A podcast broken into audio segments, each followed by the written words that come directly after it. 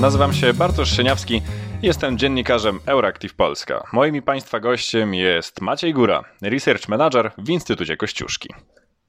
Czego o cyberszpiegostwie nauczyła nas wojna w Ukrainie? Czy wprowadzono w związku z tym, e, czy to w NATO, czy w Polsce, czy w Unii Europejskiej jakieś strategie? Czy, czy to doświadczenie zostało wykorzystane w jakiś owocny sposób? Wydaje mi się, że w kontekście samego cyberszpiegostwa nie wprowadzono żadnych e, innych dodatkowych e, zabezpieczeń, żeby się obronić przed tym procederem z prostej przyczyny. Tak naprawdę trudno jest rozdzielić pomiędzy cyberatakami a atakami cyberszpiegowskimi.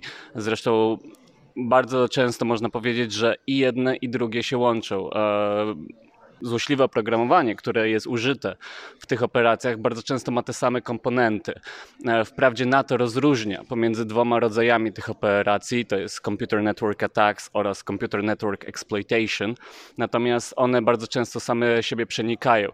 Chociażby e, operacja, w której dany aktor, threat actor, czyli zwykle to jest grupa APT, ponieważ większość większość jednostek, które, które, które dokonują tych aktów cyberszpiegostwa, to są aktorzy państwowi.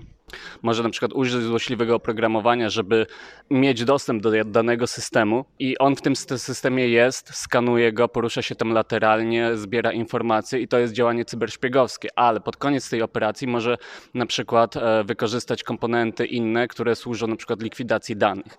Także ta ochrona, którą na pewno NATO, Unia Europejska i kraje jako takie poczyniły od czasów wojny w Ukrainie, jest raczej traktowana holistycznie.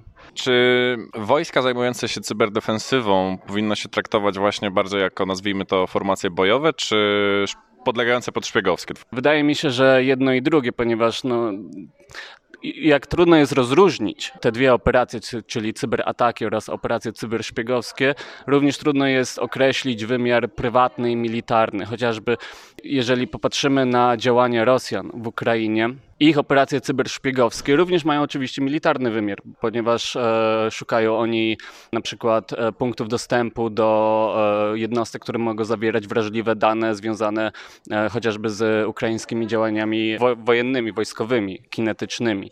Więc e, moim zdaniem wojsko musi również mieć na uwadze to szpiegostwo prowadzone przez aktorów państwowych. Natomiast warto podkreślić, że jest takie rozróżnienie, rozróżniamy pomiędzy szpiegostwem ekonomicznym czy gospodarczym, czasami się na to mówi, a szpiegostwem państwowym. No i w tym, w tym kontekście na pewno wojsko będzie się bardziej zajmowało właśnie szpiegostwem państwowym. W takim razie, jak można się zabezpieczać przed atakami cyberszpiegów, jeśli, jeśli mowa o obronności narodowej? Defensywa przed atakami cyberszpiegowskimi jest dokładnie taka sama jak defensywa przed zwykłymi cyberatakami. No to jest używanie dobrego oprogramowania, aktualizacja, no i przede wszystkim cyberhigiena. Tutaj nie ma, nie ma rozróżnienia, bo tak jak mówiłem, bardzo często wektory ataku, czyli na przykład jakieś ataki phishingowe, czy, czy złośliwe oprogramowanie używane w tych operacjach jest takie samo jak przy cyberatakach, więc to są te same rodzaje zabezpieczeń, które, które i tak to wojsko musi stosować i wydaje się, że na razie na szczęście idzie to całkiem dobrze. To w takim razie jak zabezpieczyć sektor prywatny przed y, cyber atakami szpiegowskimi. Dokładnie tak samo. W ostatnim raporcie Microsoftu został wydany bodajże pod koniec zeszłego roku. Pisano, że 90 bodajże 6% ataków udałoby się uniknąć, w, gdyby była poprawna cyberhigiena pracowników. Trzeba po prostu uświadamiać ludzi, szerzyć dobrą kulturę pracy, dobrą cyberhigienę, wiedzieć jak reagować na te zagrożenia, mieć przygotowane jakieś plany awaryjne na wypadek wystąpienia danego incydentu. No i po prostu jak najbardziej e, używać głowy.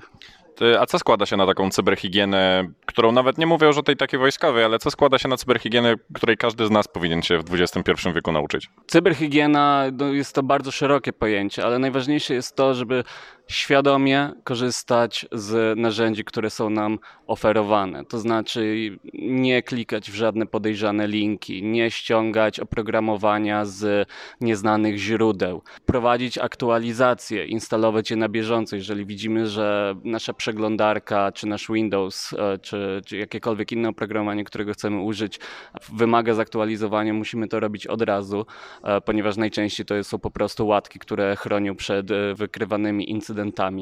Musimy uważać na to, z kim rozmawiamy i jakie dane podajemy i w jakim i którędy je wysyłamy. Czy sztuczna inteligencja może być wykorzystywana w cyberszpiegostwie? Jak najbardziej. E, sztuczna inteligencja może być wykorzystywana zarówno przy ofensywie, jak i przy defensywie.